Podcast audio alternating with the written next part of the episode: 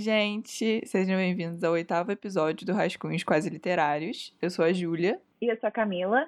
Então, hoje a gente pensou em trazer algo um pouco diferente para vocês, já que a gente está no meio do ano, a gente chegou em julho agora, e a gente queria gravar um episódio que refletisse um pouco, que fizesse um retrato de como foi o nosso ano de leituras até o momento. E por isso a gente pensou em criar algumas perguntinhas que são mais ou menos baseadas em uma tag, a tag dos 50%, e respondê-las para vocês com nossas leituras, para vocês verem mais ou menos como foi o nosso ano literário até o momento. É, eu acho que não é uma coisa totalmente diferente do que a gente faz, porque a gente vai continuar tendo meio que blocos e falando de livros, mas pelo menos é algo para marcar esse momento do ano. É isso, né, Camila? Exatamente, fazer uma pequena recapitulação e ver como é que tá sendo o nosso ano de leituras. É isso. É, tá sendo muito louco por causa da pandemia, mas de resto, só um Sim, batendo todas as metas literárias antes de julho. mas é isso. Mas Bom, é a vida. Vamos lá. Inicialmente a gente pensou, tipo, ah, temos que falar nosso livro favorito, que seria a coisa mais óbvia, né? Tipo, até o momento, o que, que você gostou mais? Mas a gente, no caso, já falou aqui no podcast os nossos livros favoritos. Então a gente vai citar rapidamente e, e, fazer referência ao episódio em que a gente fala mais sobre cada um deles. Então, Camila, se quiser começar. Bom, eu tenho dois livros favoritos, na verdade. Três, mas vocês vão entender depois. Mas a questão é que eu não sei escolher essa questão de favorito. Eu sou péssima para isso. Eu não consigo determinar, ah, não, esse foi meu favorito. Então eu sempre crio uma lista gigante. Mas aqui eu vou citar só dois. O primeiro, que mais marcou, eu acho, foi Despertar os Leões, da Yelet Gundar Goshen, que é uma autora israelense.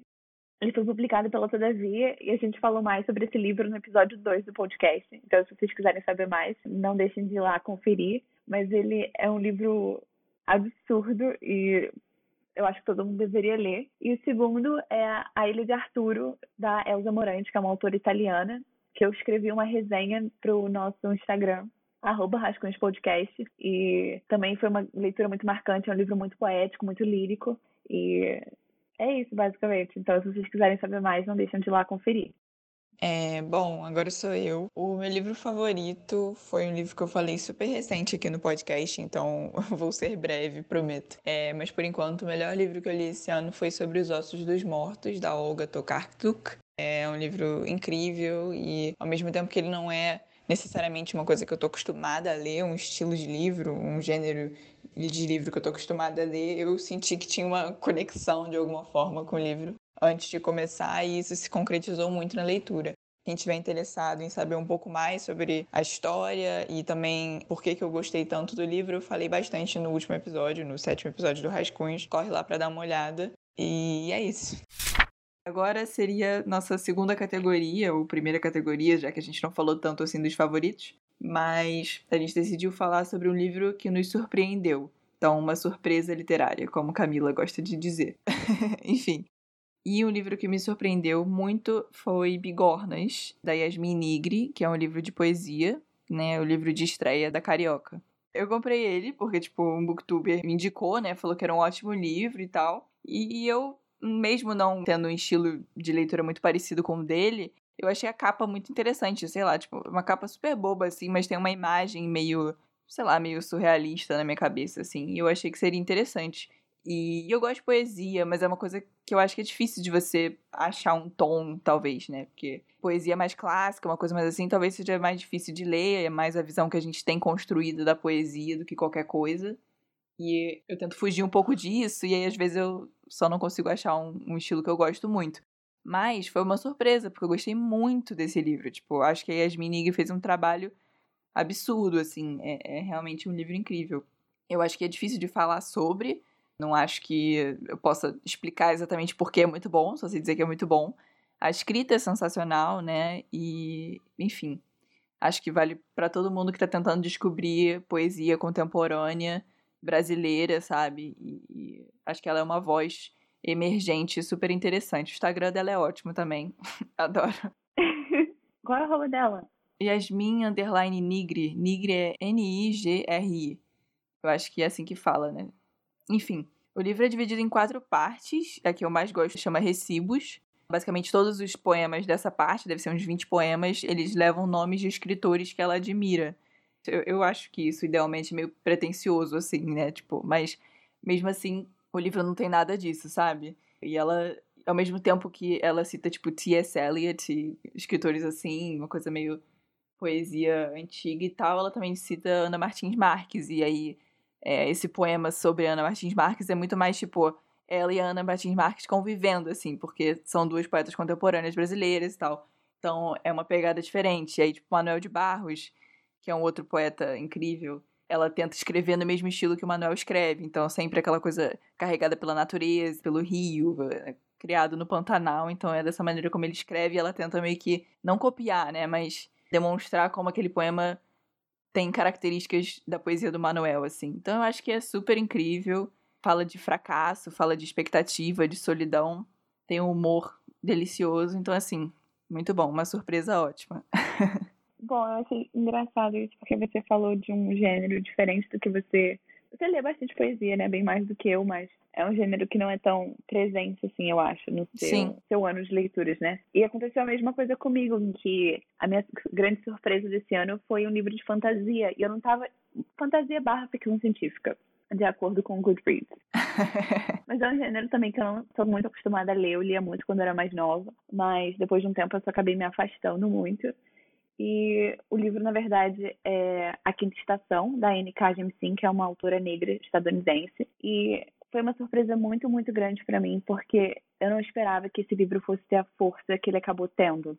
Eu não esperava que ele fosse trazer temas tão profundos e tão importantes para a nossa sociedade e como ele conseguiu fazer isso de uma forma por vezes até melhor do que um livro contemporâneo, sabe? É um livro clássico. E é muito interessante encontrar isso no livro de fantasia, porque a gente geralmente espera que seja um livro com temas um pouco mais fora do nosso mundo, né? Porque ele se passa nesse universo fantástico, mas não, eu encontrei muito da gente, do ser humano e da nossa sociedade lá do que em muitos outros livros.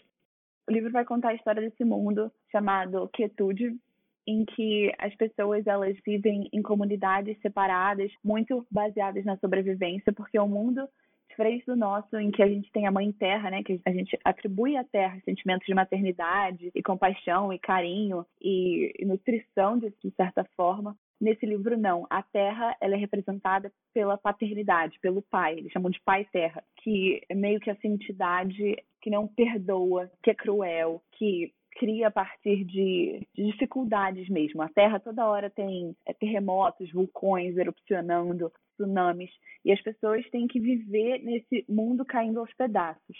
E no meio desse universo, temos a figura dos orogênios, que são pessoas que têm o poder de manipular a Terra e todos esses abalos sísmicos e todas essas movimentações das placas tectônicas. E elas têm o poder de tanto criar quanto prevenir esses terremotos e todas essas catástrofes. Só que é interessante como a autora, a N.K. Jemisin, ela conseguiu fazer com que essas pessoas que têm esses superpoderes sejam pares sociais, ou seja, eles são considerados seres subhumanos que muitas vezes são mortos na infância pelos próprios pais, pelas pessoas da comunidade, porque eles são temidos por esse poder que eles têm e a sociedade meio que criou um sistema que faz com que a existência desses orogênios seja algo muito próximo, de certa forma, de ostracismo social que as populações negras sofrem nos Estados Unidos e aqui no Brasil também, mas é mais baseado nos Estados Unidos porque é onde a autora vive. E a gente vai acompanhar esse mundo e essa história através de três protagonistas diferentes. Uma criança da Maia, que os pais dela, perceberem que ela é eurogênia, chamam um guardião para levá-la para ser treinada nesse lugar chamado Fulcrum. A Cyanite, que é uma jovem adulta, que ela já é uma urogênia de nível 5 e ela está treinando nesse fulcrum há muito, muito tempo e ela se vê forçada a ter relações sexuais com esse outro urogênio de nível 10, que é uma prática comum nesse fulcrum onde eles são treinados e onde basicamente eles ficam presos, porque se eles cruzarem entre si, eles têm mais chances de ter filhos orogênios que podem ser usados por essa sociedade para controlar os terremotos. E o terceiro é da Esum, que é muito interessante porque ele é em segunda pessoa, ou seja, ele vai falar assim: você, Sum, você acordou, você chegou nesse dia na sua casa e você viu seu filho morto. E é assim que começa a parte da Esum. E é muito interessante porque toda a parte dela é em segunda pessoa, então é um estilo de escrita diferente e você se sente mais parte daquela história e daquilo que a autora está tentando retratar. E é muito forte essa perspectiva dela, para mim, é uma das mais fortes, porque, que nem eu acabei de falar, um dia ela chega em casa e ela repara que o filho dela tá morto no chão da casa dela e foi o próprio marido que matou ele porque descobriu que ele era orogênio. Nossa. É, é um livro muito pesado, assim. E a autora vai contar a história dessas três meninas em tempos de vida completamente diferentes. A Esson já tem 40 e poucos anos, ela é uma mulher de meia idade. E a partir disso a gente consegue ter uma perspectiva muito completa e muito tridimensional desse ostracismo e desse preconceito e dessa posição é, de, de, desumanização que é forçada sobre esses orogênios. Ela vai tratar desse tema com profunda cautela e com uma profundidade absurda que faz com que você sinta aquilo no seu âmago, assim, é muito intensa. Eu, inclusive, mandei para a Júlia uma parte, umas frases do livro, Sim. porque cada palavra lá é incrivelmente bem escrita e consegue construir isso perfeitamente. E ela fala diversas vezes no livro, né, que eles não poderiam ser considerados humanos, porque se eles fossem considerados humanos, a sociedade não poderia usá-los como ferramentas e fazer o que bem entender deles. Então, vai mostrar como a sociedade, como um sistema, cria essas posições de dita, né, na verdade, quem pode ser considerado humano e quem não pode ser a partir de suas próprias necessidades e com o objetivo de controlar aqueles corpos, aqueles indivíduos. O final é avassalador, de verdade. O livro vai ter referências a livros clássicos como Amada, da Toni Morrison, que foi bem engraçado porque a gente tinha acabado de ler Amada quando eu fui ler Quinta Estação. Mas eu acho que qualquer pessoa que for fã de fantasia tem que ler uma vez na vida, porque para ser bem sincera, foi o melhor livro do gênero que eu já li em toda a minha vida. E é muito diferente de tudo que foi escrito. Então ele tem uma originalidade que ultrapassa qualquer coisa que já foi escrita nesse gênero. E na, na literatura como um todo, sabe? Incrível sua descrição. Eu sou muito afastada de fantasia porque eu tenho muita dificuldade de mergulhar nos universos tão criativos e tão densos, eu sinto, mas muito incrível como você falou no início assim, né? Tipo, é uma fantasia que nos faz refletir sobre a realidade contemporânea de formas diferentes, muito mais do que muitos livros contemporâneos, né? Pareceu muito incrível, muito incrível. Exato. Mas é um livro bem complicado, assim, de se entrar nele. Tipo, quando você começa a ler, que fica muito confuso. Eu já li o primeiro e o segundo livros da uma trilogia, é, falta só ler o terceiro, e metade das coisas eu não entendi o que está acontecendo. mas é um não entender gostoso, assim, sabe? Você fica meio perdido, mas é metade da diversão. Agora chegou a parte tensa desse ah, episódio. Ah, sim. ah, Camila, qual é a parte tensa? Bom, a parte complicada desse episódio e meio tensa é que agora nós vamos falar sobre nossas decepções literárias. Camila fica nervosa com essas coisas. Vocês, vocês têm que entender isso. Eu acho ótimo, eu fico tranquilíssima. O livro que mais me decepcionou esse ano. E eu acredito que decepção implica que você tinha algum tipo de expectativa. Foi Pessoas Normais, da Sally Rooney. E Choca Zero Pessoas. Mas. Choca é... Zero Pessoas. Cara, é só. Enfim, vou falar sério, vou falar sério. Mas é que a gente comentou sobre isso alguns episódios atrás, já não me lembro mais. Quando a gente tava discutindo clássicos. Não que seja um clássico, mas foi no meio desse assunto. A História de Pessoas Normais é, é, um livro, tecnicamente, de romance, daqueles romances que as pessoas se conhecem na escola e aí, tipo, a vida inteira tentando se encontrar e aí ficam juntos e aí brigam e aí ficam juntos, aquela coisa bem assim. E eu, pô, perfeito, vou amar esse livro com certeza, deve ser super bom e tal. E o livro é realmente contado assim. Não, e tem toda aquela questão de que era um livro marxista e que é tratada não da dificuldade de comunicação dos jovens na atualidade. Sim. Ou algo assim. Não tem essa, essa vibe assim que eles Sim. colocam na sinopse. Eles colocam tudo isso na sinopse, exatamente. Mas enfim, a história, além disso que a Camila falou, que já é super interessante, eu já achava que pelo simples romance seria um livro do meu estilo, digamos assim. É interessante como a, a, escritora escreve, porque na verdade parecem realmente encontros, assim. Então é sempre tipo assim, agosto de 2014. Aí depois acontece várias coisas. Aí, setembro de 2015, sabe? Então o livro é meio em pedaços, assim, e você sempre tem que entender o que tá rolando. E isso explica um pouco a dificuldade de comunicação dos personagens. E se você pensar, isso é até legal, só que, tipo, idealmente, assim, ler isso não é uma coisa muito legal, assim. É, pelo menos para mim não foi uma experiência muito boa. Basicamente conta a história da relação do Connell e da Mary Ann, que moram na Irlanda e, e estudam juntos. E na verdade a Mary Ann é muito rica, mora numa mansão e tal. E a mãe do Connell, que estuda no mesmo colégio que Anna, né? O Connell e a Mary Ann estudam no mesmo colégio. A mãe do Connell é empregada doméstica da mãe da Mary Ann, né? No caso. Então, eles se encontram às vezes na casa da Mary Ann porque o Connell vai de carro buscar a mãe na casa da Mary Ann. Expliquei super mal, mas deu para entender como essa proximidade deles é desenvolvida por conta disso, né? Porque no colégio eles não se falam, porque a Marianne é toda meio nerd, ácida, incompreendida, e ele é tipo o cara da galera, entendeu? Ele é do time de futebol, né? Mas não é futebol, a gente não sabe qual é o esporte. Então tem essa questão, só que é interessante como a Sally Rooney, que é a escritora, tenta construir exatamente isso. O Connell, que é um cara de classe média, baixa, assim, que, que tipo, mora com a mãe e tudo mais ele na escola isso pouco importa, porque todo mundo ali tá meio junto, o colégio público e tal. E a Marianne, que é rica, todo mundo despreza ela, diz que ela é rude e tudo mais. E aí eles têm essa relação no colégio, uma coisa meio escondida e tal, e isso vai sendo carregado assim para os anos seguintes, subsequentes da vida deles, né? Então, o livro vai montar a história de cinco anos, eu acredito, da vida deles. E ao mesmo tempo que a premissa é muito interessante, a Sally Rooney ela é marxista mesmo, então ela tem uns discursos, umas falas super interessantes. Ela tenta botar essa, essa perspectiva de classe no livro, que eu acho super incrível de fazer a gente pensar nisso, o que que importa no colégio, o que que não importa no colégio. E aí quando eles crescem, quando eles vão para a faculdade, enfim, para as faculdades que eles vão, essa relação deles começa a mudar e tal. Então, é meio que um não sei, poderia ser uma coisa muito incrível de desenvolvimento de personagem, de pensamento, de sentimento, de como é você conhecer uma pessoa tão bem assim e tal. Só que o livro é muito. Ah, não sei, eu só li eu ficava tipo, por que isso tá acontecendo? Sabe, por que, eles se beijaram nessa página? Tipo, qual o contexto disso? E, sabe, querendo saber mais sobre o Connor, o que, que ele tá pensando, sabe? Tipo, acontece uma coisa super pesada entre ele e a Marianne e, tipo, pula para sete meses depois. Eu tô tipo, como assim? A história se perde muito eu sinto nesses intervalos, porque a gente não tem o pensamento, o sentimento, o desenvolvimento mental, assim, que eu sinto que conduziria a história muito bem. Então, apesar de ter sido um livro que eu achava que eu ia gostar muito, que a premissa parece super interessante, ele se perde muito pela escrita, pela maneira como ela conduz e, e pela própria história, assim. Eu acho que fica muito raso e é um romance que você não consegue nem se. Tipo assim, eu não tava nem torcendo por eles dois, assim. Eu não, não entendia se eu tinha que torcer, se eu tinha que não torcer. Eu acho que o livro é muito raso no desenvolvimento dos personagens. Acho que todos eles são muito uma nota só, né? Se mantém muito assim, não, parece que não sentem nada. Eu não consigo ler livros assim porque eu não consigo criar nenhum tipo de sentimento com os personagens, de, sei lá, vontade de torcer por eles ou não. E, e aí a narrativa fica muito chata. É, eu lembro que eu li só o início do livro, tipo, só as primeiras, o quê? 30 páginas, algo assim. E me incomodou muito, porque o livro basicamente era só o diálogo entre eles. A Marianne olhou para o Connell. Eles se beijaram.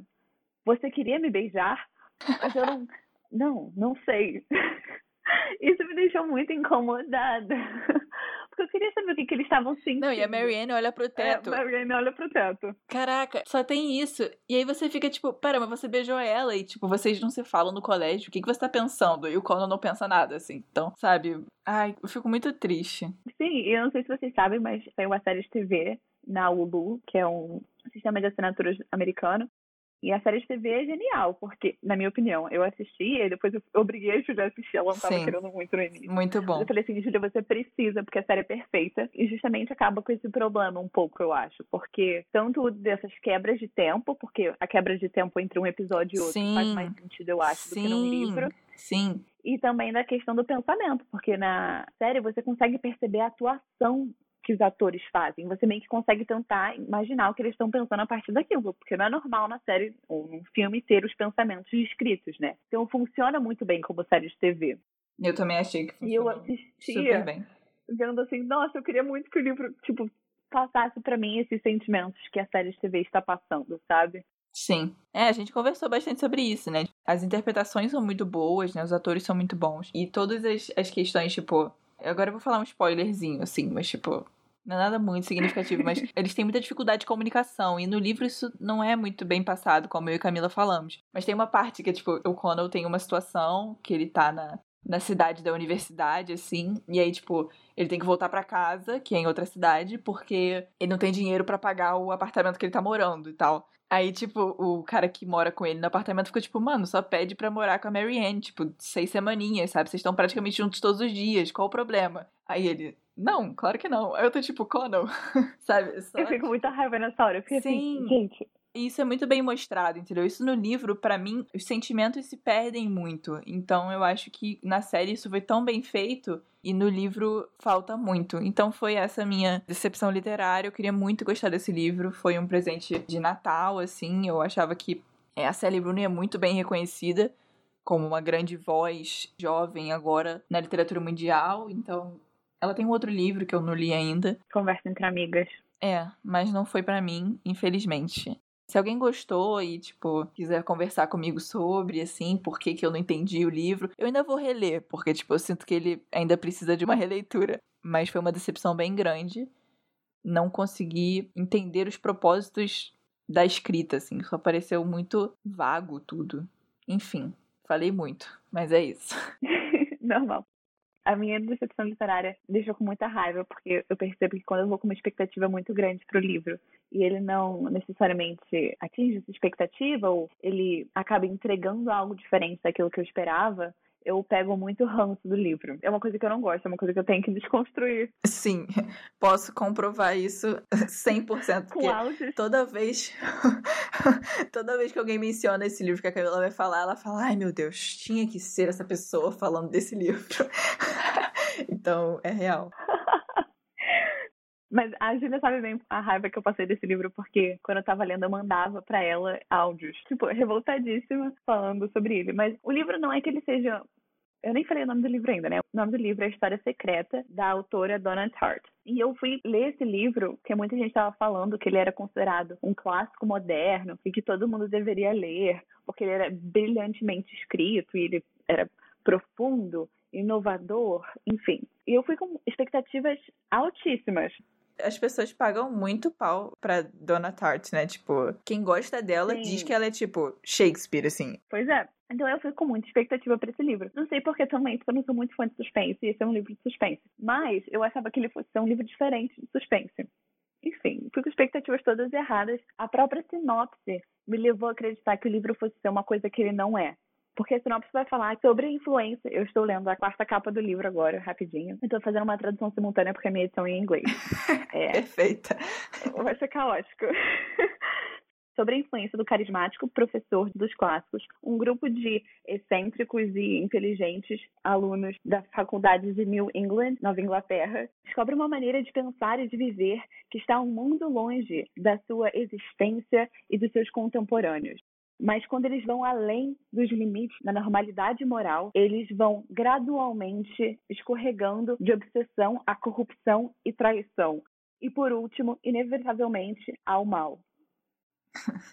A prepotência que escorre dessa quarta capa, realmente. Não, mas então, eu fui começar o livro esperando um arco de corrupção desses seis alunos, que são um grupo de amigos, que eles estão, obviamente, que nem a Sinopse falou, eles são alunos dessa faculdade de Nova Inglaterra, dessas faculdades clássicas americanas, como Oxford ou Yale, algo assim. Vai falar basicamente sobre como esse carismático professor de estudos clássicos vai fazer com que eles tenham um arco de corrupção moral em que eles passam a confundir aquilo que é considerado como moral e ético nos dias atuais e aquilo que é considerado como moral e ético na antiguidade clássica, na Grécia e na Roma antiga. E ele vai meio que fazendo com que eles, meio de certa forma, escorreguem e entrem nessa zona cinza do que é moral e façam com que eles tenham atos hediondos e acreditem que isso seja normal. E eu entrei nesse livro querendo ver esse arco de corrupção, sabe? Ver como isso ia mexendo com o psicológico deles e como esse professor ia mexendo com a cabeça deles através dessas aulas que ele vai dar para esses alunos. Só que não foi isso que eu encontrei no livro. O livro vai começar com um prefácio dizendo que um desses seis alunos desse professor morreu, ele foi assassinado pelos outros cinco alunos, e você já sabe quem é, né, que morreu. E o que você não sabe é como nem porquê. E aí volta para o início em que um desses seis alunos, que é o nosso protagonista, entrando na universidade, conhecendo esse grupo de caras excêntricos que ficam isolados do resto do campus e do resto dos alunos e conhecendo esse professor. Só que você não tem acesso a essas aulas. A autora só vai descrever uma aula que, convenientemente, é a aula que eu já entrei achando assim, nossa, tem várias coisas aqui óbvias que vão ter conexão com esse assassinato, né, no futuro. E é só essa aula que a gente tem acesso. Então é meio óbvio, assim, que aquilo será o grande X da questão. E a gente também não vai ver esse arco de corrupção, sabe? É como se tivesse um estalo e do nada essas pessoas esquisitas e alunos de vinte e poucos anos se tornam uns maníacos obsessivos que acham que, ah, vou matar geral porque essa é a solução para todos os meus problemas. E não tem uma construção disso, sabe? É muito. surge muito do nada. Então, aquela minha expectativa de isso ser feito gradual e você ir analisando o psicológico desses alunos no decorrer do tempo, acaba. você não vai encontrar isso nesse livro, se for isso que você estiver procurando. E o assassinato em si ele vai acontecer bem na metade do livro, deixando ainda umas 250 páginas até o final, em que são só essa investigação policial e para ver se eles vão ser ou não pegos pela polícia. Né, se eles vão ser descobertos como os grandes atores desse crime. Só que cada um desses personagens é tão odioso e eles são tão chatos, tipo, prepotentes e irritantes que, honestamente, eu pessoalmente não me importava se eles fossem ser pegos ou não pela polícia. Eu só queria que o livro terminasse. O que não é um sentimento, né, Muito ideal para é. ser um livro de suspense, entende? Tipo, eu já não sou muito fã de suspense, mas esse especificamente não foi algo que me conquistou, porque, enfim, é só foi meio aleatório assim na minha vida de leitura. E eu tava com expectativas muito grandes, eu esperava favoritar esse livro, então foi muito triste para mim não encontrar aquela genialidade que me foi prometida. Pelo menos eu, como leitora, não encontrei isso nesse livro. Então, fiquei muito triste, muito irritada, mas acontece. Eu não consigo ver isso como um clássico, de certa forma, mas enfim. Eu pretendo ler A História Secreta depois dessa bela review da Camila. Tudo bom, Júlia? Não, mas sério, eu, eu, eu queria ter a minha própria opinião, assim. Ok, faz sentido. Sabe que são 500 páginas, né? Sim. Talvez um dia, daqui a alguns anos. Eu, eu pra quem não entendeu, é porque a Júlia tem medo, não medo, mas a Júlia não gosta de ler livro Sim, livros mais grandes. de 300 páginas. Mas, esse mês eu já estou no meu segundo livro de mais de 300 páginas, então assim, e dizer que é, eu tenho medo de livros grandes, assim, tipo, fico mais receosa de ler. Mas eu realmente tenho interesse em, em ler esse livro, tipo, é, eu te falei, né, que eu li o livro do Stephen King, aquele sobre a escrita, e no final ele meio que coloca, tipo, livros que eu li entre os anos 2000 e 2000 e pouco, sei lá, que, tipo, me influenciaram e eu acho que são essenciais e tal, e tava lá. Tanto que eu te mandei isso, né? Eu lembro, eu lembro. Mas eu gostei muito do início do livro. Até a metade eu tava gostando bastante. Mas para mim, na segunda metade que ele desandou um pouco da minha cabeça, assim. Justo. Mas é isso. Ótimo momento falando também das decepções. Acho que é importante marcar que, tipo, são decepções nossas, né? Tanto que muita gente ama esses dois livros que a gente falou e muita gente odeia também. Então a gente tá, tipo, junto com as pessoas, sabe? Exato. Mas é isso, assim. É muito importante isso. Estou gostando de é. que a gente está falando sobre isso. E é importante também para falar que nem todos os livros que a gente vai ler na vida a gente vai gostar ou amar, uhum. sabe? É, é bem por mais que a gente sempre, quando vai escolher os livros que a gente vai ler, a gente sempre tenta escolher livros que a gente acha que a gente vai gostar, porque eu acho que ninguém vai. Não, Lendo pode, livros pode que eu que odeio. Escolha e falar assim. é, que eu sei que eu vou odiar. Só pra passar raiva. Não, mas enfim, é normal você não gostar de todos os livros que você lê, até porque nem todos os livros são para todas as pessoas, né? Mas é isso.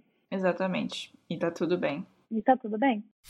Bom, agora chegamos à última parte desse episódio em que a gente vai falar dos nossos novos autores favoritos. Pode ser tanto um autor que a gente leu pela primeira vez esse ano e por isso tornou um autor nosso favorito, ou pode ser um autor que publicou seu primeiro livro esse ano.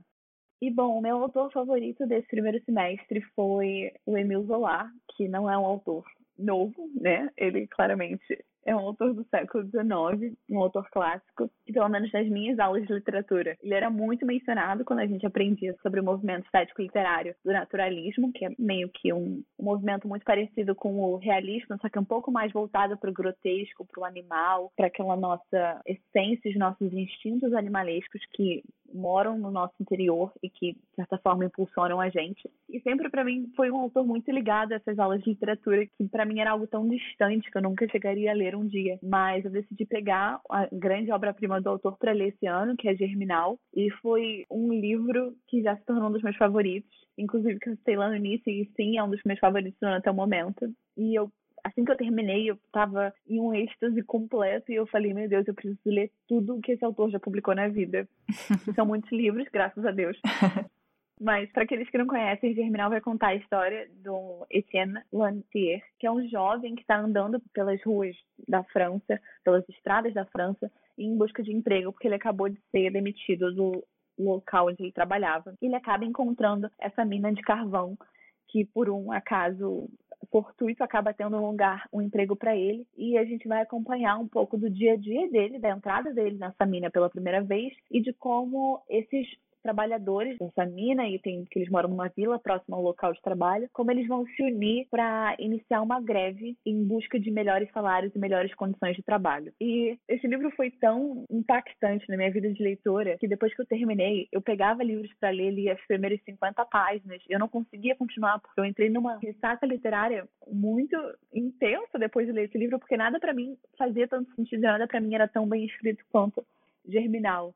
Então, isso foi um pequeno problema para mim, ainda estou tentando superar essa ressaca literária, mas é muito legal quando a gente encontra um livro que a gente ama tanto, assim. E a forma como o Zola vai escrever esse livro com tanto realismo e com tanto detalhe que faz com que você sinta no seu interior uma espécie de nojo e claustrofobia e nervoso e ansiedade, assim como os personagens do livro estão sentindo. Quando ele descreve a descida desses trabalhadores da mina até as entranhas da terra e as profundezas, ele vai falar que eles são enterrados como vermes embaixo desse peso esmagador da terra e como aquele ambiente asfixiante, como eles vão viver nessas condições desumanas de trabalho, enfim, é tudo muito forte, é muito intenso é um livro muito, muito pesado, mas que vai impactar você de uma forma que poucos livros impactam. E eu foi muito engraçado também porque eu comentei com a Júlia, que a Júlia tinha falado comigo que tinha lido na escola esse livro. E tem uma parte mais perto do final que é muito intensa, é muito pesada e muito forte. Eu falei assim, Júlia, você tem certeza que você leu isso na escola? Não. Foi quando a gente reparou que a gente tinha lido uma versão adaptada do livro. Porque eu passei o livro inteiro. Toda vez que eu li uma parte pesada, eu falo assim, nossa, não acredito que o professor da escola da Julia Mandela lê isso. Sabe? Foi muito engraçado. Eu vou me explicar, eu vou me explicar. Nem falei isso pra você. Na escola a gente teve que ler, tipo, 30 páginas, assim. Porque era só, tipo, até o capítulo 3. Ah, entendi. Sabe? Eu não sei o que, que. Sei lá, cara. Meu colégio, assim, loucuras. E aí, eu acho que era isso. Você lia até o capítulo 3. E aí depois lia. Eu não sei, amiga, eu não me lembro. Isso é tanto que eu, tipo, eu li, mês, sabe, pra prova, assim, sabe? Eu li depois na faculdade. Mas foi a mesma edição, entendeu? Tipo, eu li em 2018. E, e tipo, é uma edição super pequenininha. E eu já achei super bom e tal. Só que, claramente, com você lendo, eu percebi que não era. Que era adaptado. Aí eu vi que era adaptado. Eu, ah, ok faz sentido. Tudo faz sentido agora.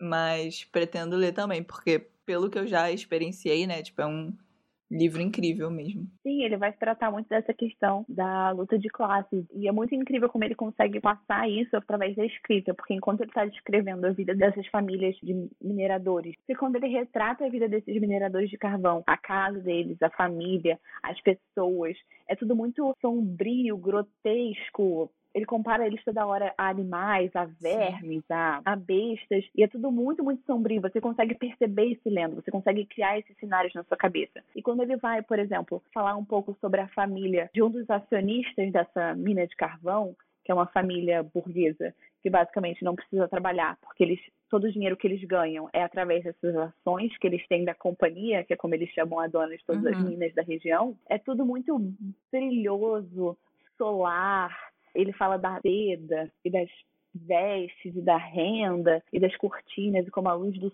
sol inclinada bate sobre o rosto da menina. é sutil, mas ao mesmo tempo dá para você perceber a diferença e dá para você perceber a genialidade do autor na construção desses ambientes e nessa dicotomia, sabe? Sim. E é um livro que você termina e você fala, nossa, agora eu entendo o porquê desse livro ser um clássico e o porquê dele ser considerado uma obra-prima. Incrível, amiga. Amei. E eu já coloquei no meu carrinho da Amazon e na minha lista de desejos todos os outros livros do autor, porque. Óbvio. é isso. Óbvio. Meu novo autor favorito, na verdade, é uma autora. É a Rachel Cusk, que é uma escritora canadense que mora na Inglaterra. É, eu li dois livros dela esse ano ainda, pretendo ler mais um, se a Todavia lançar no final de agosto, parte 2 da trilogia que eu tô lendo dela. Que a Júlia falou que não ia continuar no Sim. episódio. Eu perguntei pra ela, Júlia, você vai continuar a trilogia, Júlia? não vou. Agora, eu tô esperando a Todavia publicar a continuação pra eu ler. Então, tá bom, Júlia, tá bom. Sim, então, é, eu minto sobre livros. Enfim, o primeiro livro que eu li dela esse ano foi logo no início, assim, foi antes da quarentena e tudo mais. Foi Variações Bradshaw, que é um nome super interessante, eu acho.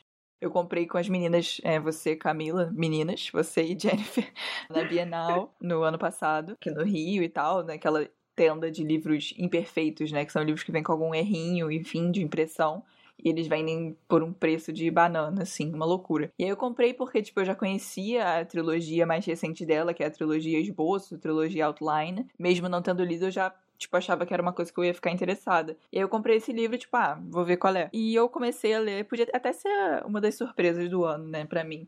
Porque eu comecei a ler meio despretensiosa, assim, e o livro é incrível, incrível, incrível. É bem o estilo de escrita e de narrativa que eu gosto. A escrita dela é super leve e tal, e a história desse livro é basicamente de dinâmicas familiares que eu gosto muito. Então, na verdade, o homem da família perde o emprego e, e passa a ter que virar um homem da casa enquanto a mulher, a esposa, né, meio que ao mesmo tempo passa de um emprego de meio período na faculdade para um cargo administrativo. Então ela praticamente não fica mais em casa todo o tempo que ela ficava, né? Então é, o livro vai explorar essa dinâmica dessa família Bradshaw com essas mudanças assim e também as, as outras pessoas da família, os pais dela, os pais dele, como que eles são influenciados por essa mudança também. O livro é perfeito, sério. Nossa, uh, nem sei, mas eu amo muito. Ela, inclusive, é... me fez ler, ela me convenceu Sim. a ler. Eu estou aqui como testemunha de que realmente o livro é muito bom. É porque é super simples, cara. Para mim, eu acho que a literatura é meio isso, assim, sabe? Falar de família, falar de cotidiano, sempre me, me leva, assim. Eu acho que não tem nada mais humano do que uma literatura sobre isso, assim, sei lá. E eu também li Outline, esboço, né, na tradução, que também é um trabalho impecável dela, porque na verdade é um, eu até falei aqui já, né, eu acho que é um romance em 10 conversas. Então são 10 capítulos e a cada capítulo a gente tem um encontro com essa escritora, que na verdade está indo numa viagem para dar um curso de escrita criativa, enfim, cada capítulo ela especificamente contra pessoas diferentes e o capítulo acaba virando sobre a história daquela pessoa, assim, de certa forma. Então é um trabalho de narração, de escrita, de desenvolvimento de personagem que é realmente incrível e eu tô muito, muito é, impactada com a Rachel. E eu acho que é a minha nova autora favorita, apesar dela já estar tá publicando livros há bastante tempo. E é isso que eu tenho a dizer. Se alguém quiser ler, vamos fazer pressão para todavia lançar a parte 2 da trilogia. Que eu nem sei o nome, acho que é Trânsito. É, isso. É isso. É isso, acabamos o nosso episódio. É isso, então acabamos a nossa pequena retrospectiva literária do primeiro semestre. E se vocês quiserem, podem mandar pra gente as suas respostas a essas perguntas, essas categorias. E a gente vai adorar saber quais foram as leituras favoritas de vocês do primeiro semestre. Então podem mandar pra gente no Instagram mesmo. A gente vai adorar é, receber Sim. essas mensagens. É, desculpem se o episódio ficou muito caótico. A gente tentou fazer uma coisa diferente, meio. Diferente, a gente tentou fazer uma coisa diferente. E esperamos que vocês tenham Mais gostado. Isso, exatamente. Esperamos que tenha ficado legal. Sim. Mas sempre podem mandar feedback pra gente, se vocês acham que ficou melhor, se vocês não gostaram tanto assim, enfim. Mas é isso. Muito obrigada por ouvirem o podcast. É, muito obrigada por terem escutado mais um episódio do podcast. Se você chegou até aqui, você é muito importante pra gente. Como a Camila falou, podem mandar Sim. pedidos de indicação, tanto por e-mail quanto pelo nosso Instagram, que é Rascunhos Podcast. E falem com a gente no Twitter também, eu acho que é Rascunhos Pod, o nosso arroba Camila. É isso mesmo. Rascunhos Pod e Rascunhos Podcast no Instagram. É, a gente tenta postar algumas coisas lá com constância, mas é, qualquer coisa é só mandar DM que a gente tá sempre por lá. É isso. Exato. É isso. Obrigada. Obrigada. Tchau. Tchau.